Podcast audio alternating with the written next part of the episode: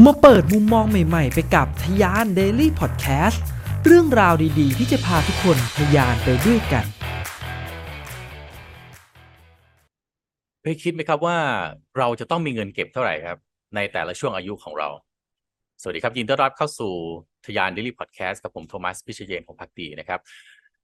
คำว่าต้องมีเงินเก็บเท่าไหร่เนี่ยผมคิดเป็นเรื่องปัจเจกนะครับ แต่ละคนก็คงจะมีความคิดที่ไม่เหมือนกัน ตอนที่เราอายุยังน้อย เราก็อาจจะต้องการเงินจำนวนมากๆนะฮะเรามีความกลัว เรามีความรู้สึกที่ยังไม่มั่นคงเท่าไหร่ แต่ว่าพอมีอายุที่เริ่มมากขึ้น เราเริ่มที่จะพอรู้แล้วว่าจริง ๆ แล้วเนี่ยอ่าเรามีเงินเท่านั้นเท่านี้ก็น่าจะพอเราวางแผนว่าเดี๋ยวตอนที่เราเกษียณเนี่ยจากเมื่อก่อนตอนที่เราอายุน้อยๆอยากมีซุปเปอร์คาร์อยากมีบ้านหรูๆอยากจะมีแบรนด์เนมอยากจะเที่ยวรอบโลก พออายุมากขึ้นก็อาจจะความต้องการตรงนี้ก็อาจจะลดลงนะครับ ทีนี้ไปดูผมเห็นบทผลสำรวจอันหนึงนะครับ ที่ค่อนข้างน่าสนใจเข้าไปสำรวจคน Gen Y นะครับ คน Gen Y แต่เป็นวัยรุ่นชาวอเมริกัน จะเรียกวัยรุ่นก็ไม่เชิงเพราะ Gen Y แล้วนะครับ ก็เป็นคนวัยทำงานดีกว่านะครับ ในสื่อที่ชื่อว่า Insider นะครับ รายงานผลสำรวจที่จัดทำโดย The Harris Poll นะครับ ซึ่งไปสอบถามความเห็นของคนอเมริกันที่อยู่ใน Generation Y นะครับ2,034 คนนะครับว่าอะไรคือ สิ่งที่เขามองว่าเป็นกุญแจไปสู่ความสุขที่แท้จริงทางด้านการเงินนะครับ ผลการสำรวจนี้พบว่า 59%ของผู้ตอบแบบสอบถาม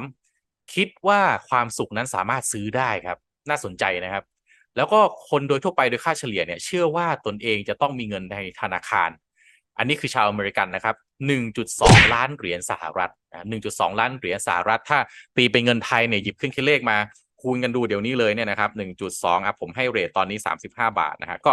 42 ล้านบาทนะครับถ้าแปลงเป็นเงินไทยตรงๆเลยว่าต้องมีเงิน 42 ล้านบาทนี่ผมว่าคงเป็นทุกข์กันทั้งประเทศนะครับมันมันมากเกินไปนะครับเซซะว่าถ้าเกิดว่าเป็นเมืองไทยเราคิดว่าสักหารสี่ได้ไหมอาจวัยรุ่นเมืองไทยเจน Y เมืองไทยอาจจะคิดว่าตัวเองจะต้องมีเงินประมาณสัก 10 ล้านบาทได้ไหมนะครับ ทีนี้ประเด็นอีกอย่างหนึ่งก็คือในแง่ของรายได้ต่อปีนะครับ แบบสำรวจนะฮะผู้สอบถาม นะฮะตอบแบบสอบถาม คิดว่าพวกเขาจะต้องมีรายได้ต่อปีคือตัวเลขแบบเป๊ะๆเลยคือ 284,167 ดอลลาร์ต่อปี ซึ่งคิดเป็นเงินไทยนะครับ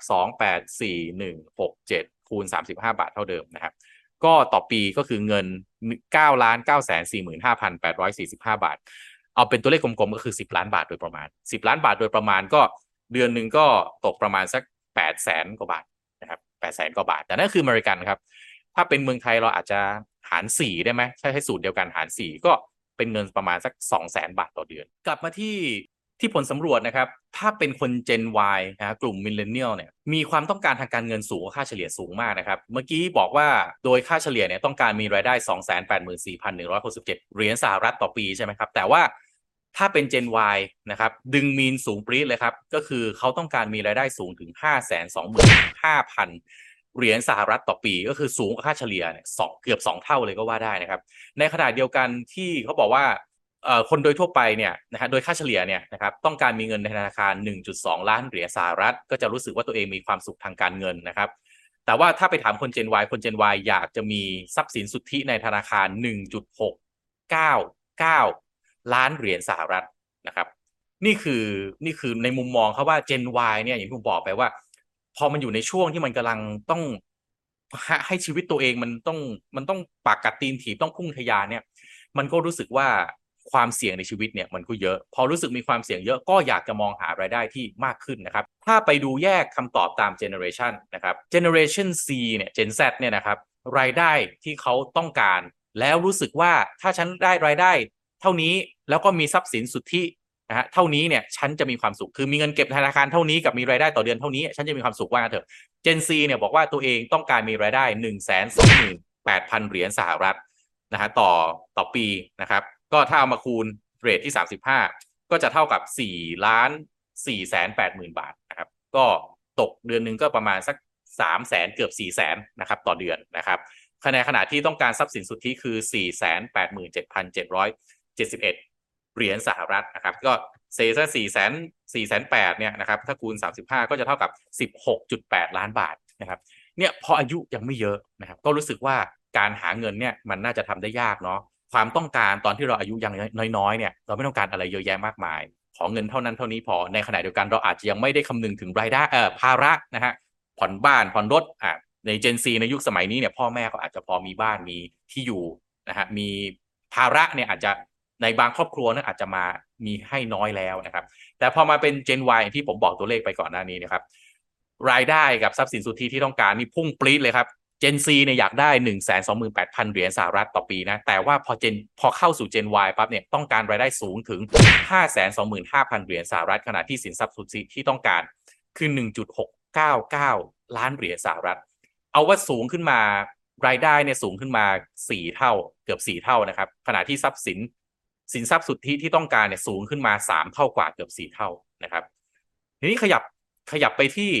generation X นะฮะเคอร์ฟแบบที่ผมว่าครับพอเราอายุเริ่มมากขึ้นนะฮะไปถาม Gen X เนี่ยอยากมีรายได้ต่อเดือน ลดลงมาเหลือแค่1นึ่งแสนสามหมื่นเหรียญสหรัฐเท่านั้นเอง พอๆคน Gen C เลยนะครับ ในขณะที่สินทรัพย์สุทธิที่ต้องการเนี่ยอยู่ที่ประมาณค่ามีเลย คือประมาณ 1.2 ล้านเหรียญสหรัฐ Baby Boomer บอกว่าต้องการ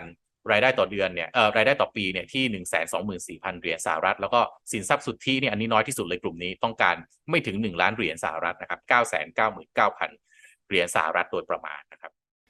วันนี้ครับผมมีของขวัญช่วงปีใหม่มาฝากทุกๆคนนะครับ เป็นการแจกวิดีโอ case study ที่ไม่เคยเปิดเผยที่ไหนมาก่อนนะครับ wow. เป็นการใช้สูตรคิดอย่างสตาร์ทอัพในการสร้าง a n i t e c h ขึ้นมาจากศูนย์มูลค่า 5,999 บาทนะครับพ ร้อมกับสิทธิพิเศษในการเข้ากลุ่ม community แบบสุด Exclusive ซึ่งมีจำนวนจำกัดนะครับ นอกจากนี้ก็ยังมีสิทธิพิเศษอีกมากมาย เฉพาะช่วงปีใหม่นี้เท่านั้นนะครับ search ชื่อกลุ่มนะครับตามที่ขึ้นบนหน้าจอนี้ได้เลยนะครับ หรือว่ากดลิงก์ใน description แล้วพบกันและมาทยานไปด้วยกันนะครับ ก็จะเห็นได้ว่าเนี่ยแหละฮะ curve ของคนคนหนึ่งเนี่ยบางทีความทุกข์ของเรานะ มันแปรผันตามวัยกับความท้าทายของชีวิตเราจริง ๆ ในช่วงที่เราอายุยังน้อยๆนะครับ เราก็มีความฝันน่ะนะครับ แรงบันดาลใจมีอะไรที่อยากได้ ซึ่งไม่